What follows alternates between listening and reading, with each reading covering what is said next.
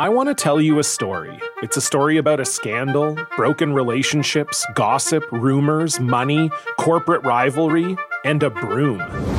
A performance enhancing broom. My name is John Cullen. I'm a comedian, podcaster, and for 20 years, I was a semi professional curler. And I want to tell you the story about how a single broom almost imploded the 500 year old sport of curling. We felt like we were bringing a knife to a gunfight. It's the story of a superstar and his fall from grace. Well, I was being dragged through the mud. It's the story of two brother entrepreneurs with a dream. I said, that's great news. It's a story of intrigue. I still don't understand why we want to keep his name secret. The full story has never been told, so I'm going to tell it. Broomgate How a Broom Almost Killed Curling. It was a year I'd like to forget. To listen to Broomgate, search for Broomgate in your favorite podcast app. That's all one word Broomgate. Okay, it's time to commit. 2024 is the year for prioritizing yourself. Begin your new smile journey with Byte, and you could start seeing results in just two to three weeks. Just order your at home impression kit today for only $14.95 at Byte.com. Byte clear liners are doctor directed and delivered to your door. Treatment costs thousands less than braces, plus, they offer financing options, accept eligible insurance, and you could pay with your HSA, FSA. Get 80% off your impression kit when you use code WONDERY at Byte.com. That's B Y T E dot com. Start your confidence journey today with Byte. Hey, y'all. Welcome to the Girlfriend's Guide to Sports podcast. My name is Claire Coles, and this is your weekly update. It's Monday, June 27th. Let's start with what you missed over the last week, and then we'll move on to what to watch this upcoming week in the world of sports.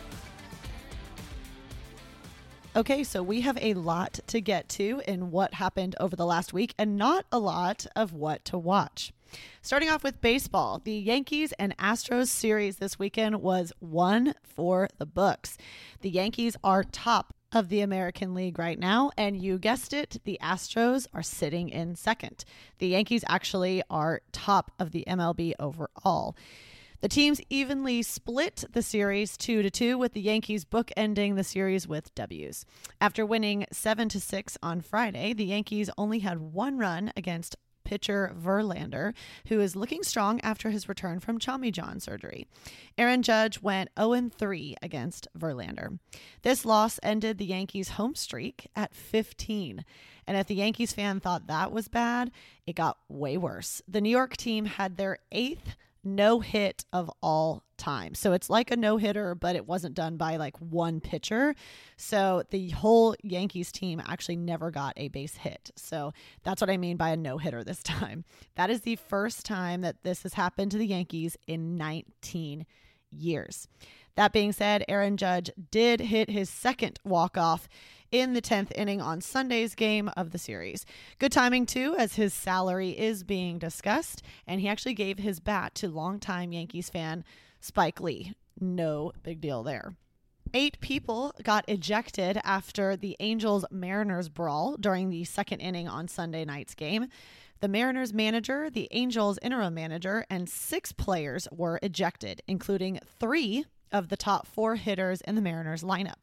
Tempers flared after Angels pitcher Wantz hit Mariners Winker with the first pitch of the inning. This was after he threw a pitch behind the head of Rodriguez in the first inning. Rodriguez's wild pitch seemed, in quotations, to be in retaliation to the night before Erik Swanson, who pitched a 95 mile per hour fastball by Mike Trout's head on Saturday night's game. So basically, just emotions were running high the entire series, and it the fight just started, and it started two times, and there is a link on the blog.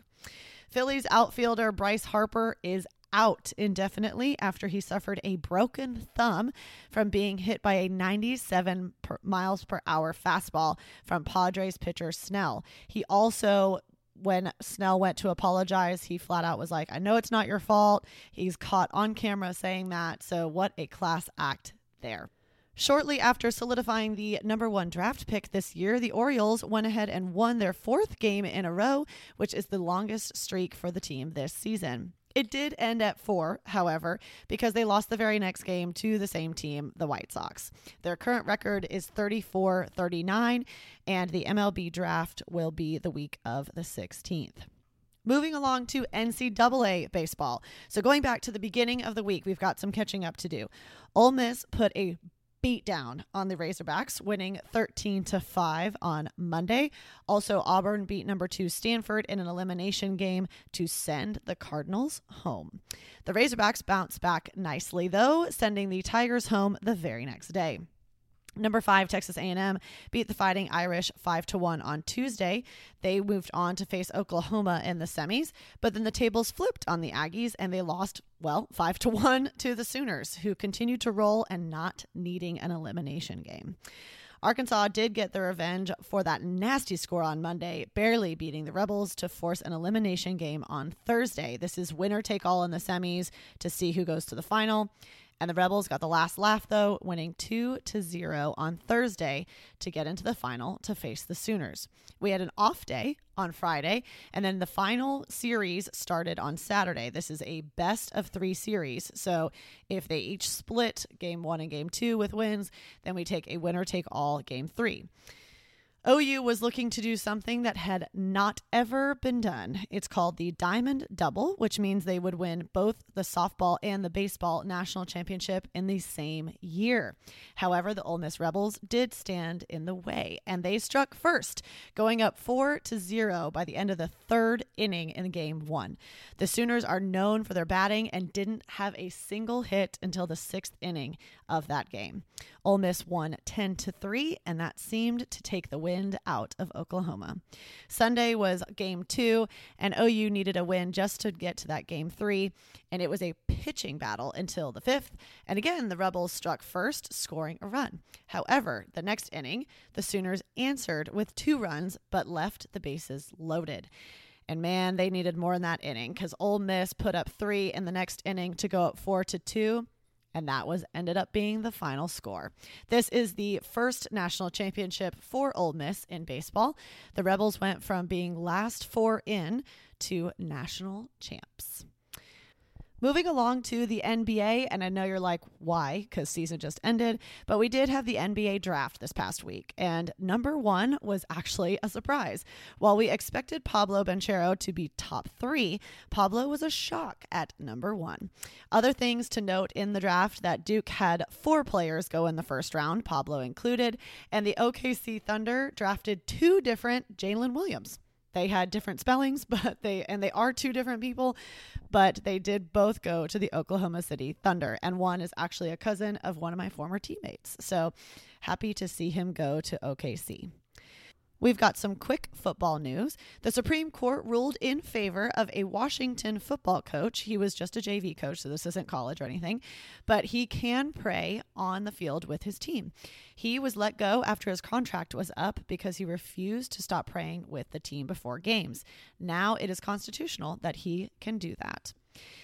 Another quick thing I don't even feel like I should mention, but Rob Gronkowski has announced his retirement again.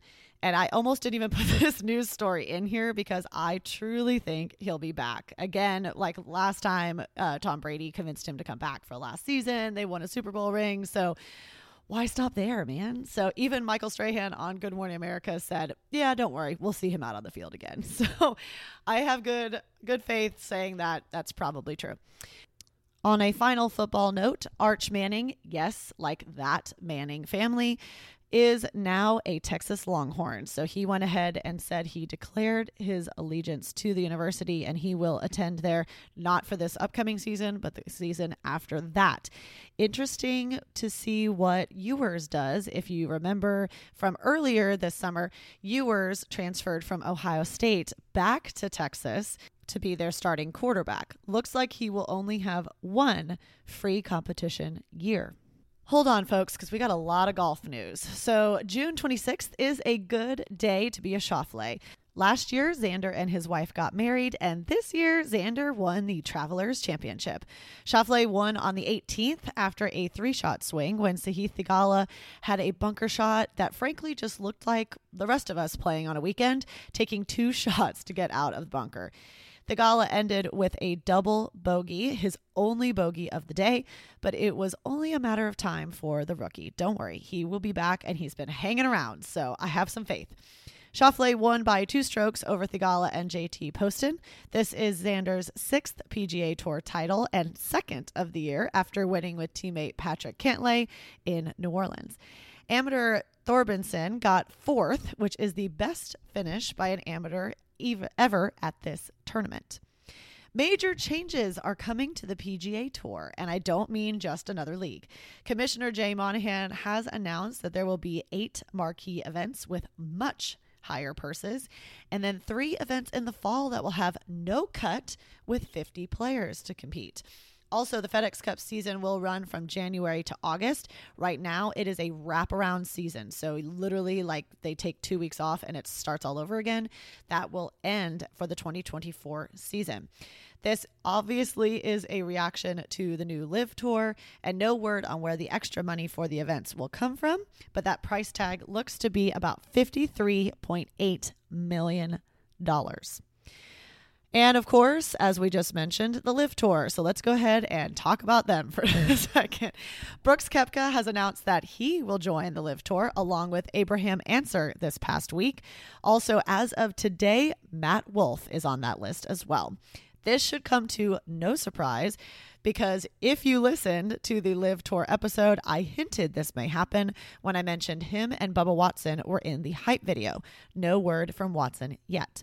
Brooks Koepka was a little bit of a surprise after his eye rolls at the U.S. Open press conference. Spaniard and number two amateur who just turned pro, Eugenio Chacarra, is also rumored to be joining the LIV Tour on to hockey. And we got to go back to the beginning of last week to give you an update because the Lightning actually won game three. This was last Monday in very convincing fashion, six to two. And I can't be the only one who was like, okay, here we go. I mean, this is the two time defending Stanley Cup champions. The Tampa Bay team was still down two games to one in the series, however. Game four was just as crazy and went into overtime when the Avalanche came back to tie in the third period. It lasted about 12 minutes before Kadri won it for the Avalanche. Game five was do or die for the Tampa Bay team, and they won it by scoring a goal in each period. That then took the series back to Tampa. The Lightning may have struck first in game six, but the Avalanche answered with two goals in the second period and never looked back. They beat the two time defending champs to win the Stanley Cup last night. Their parade will be on Thursday, and it looks like Lord Stanley, which is AKA the trophy, got a little dinged up in the celebration afterwards. There is a link to that video on the blog.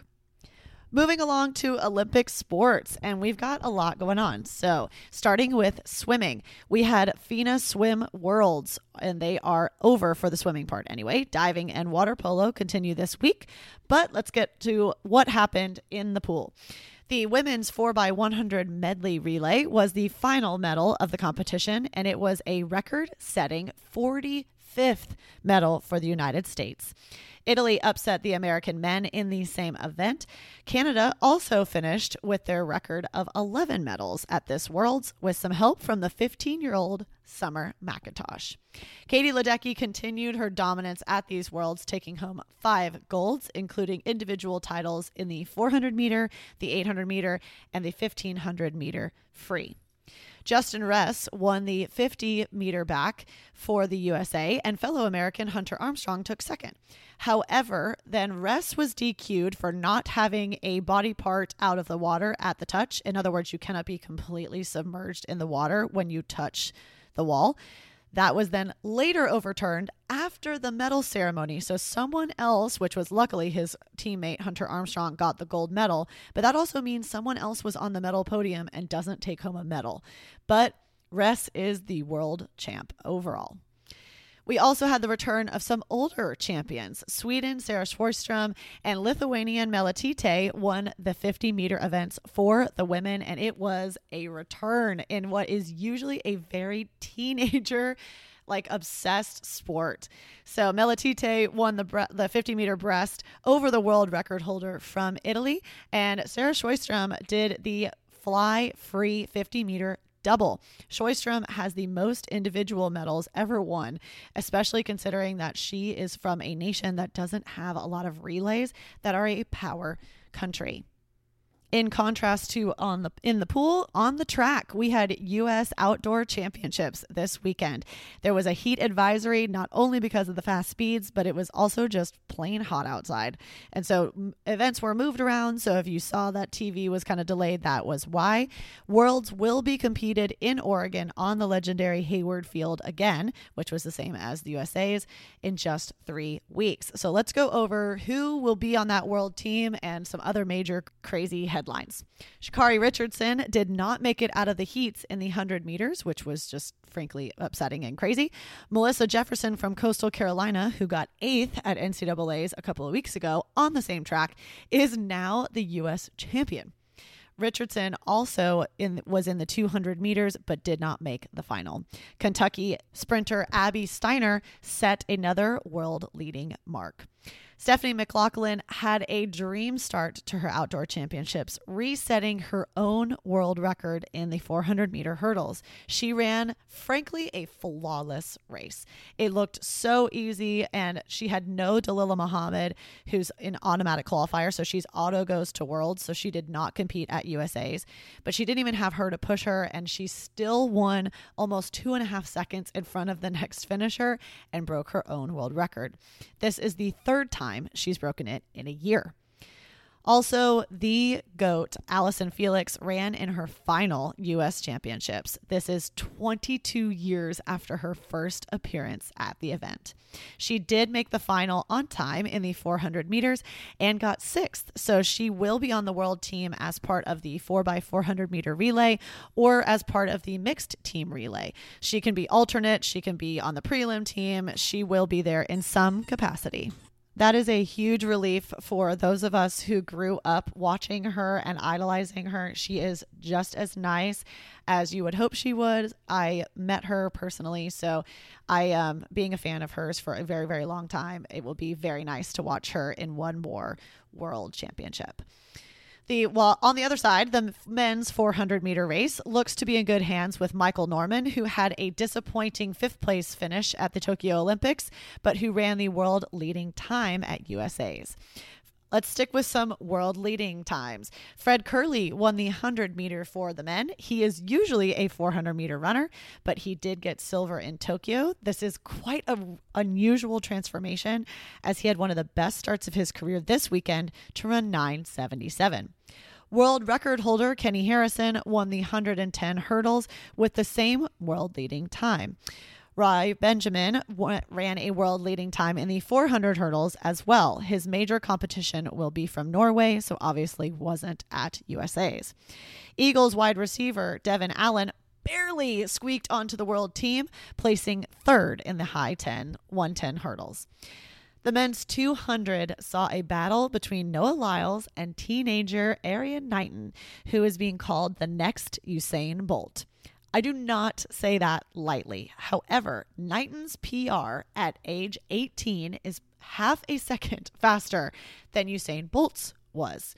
Knighton looked to have the race won at USA's, but Noah Lyles came back on him and even had time to point at the camera.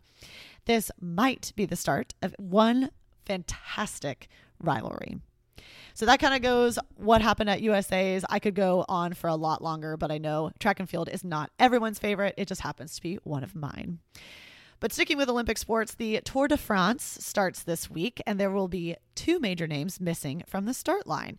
Julian Alaphilippe, two time champion, and Mark Cavendish, who tied for the record number of stage wins, will both be absent. Julian is recovering from a crash that happened two months ago, and Mark just frankly did not make the cut. The Tour de France will begin on July 1st and run through the 24th. Also, this week, we have some tennis news as Wimbledon has started.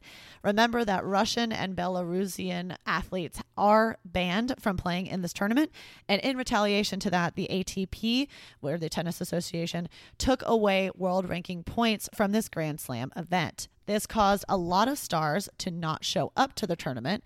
But that being said, you will still see some familiar faces. Djokovic is trying to defend his title, and the king of the clay Nadal is also there.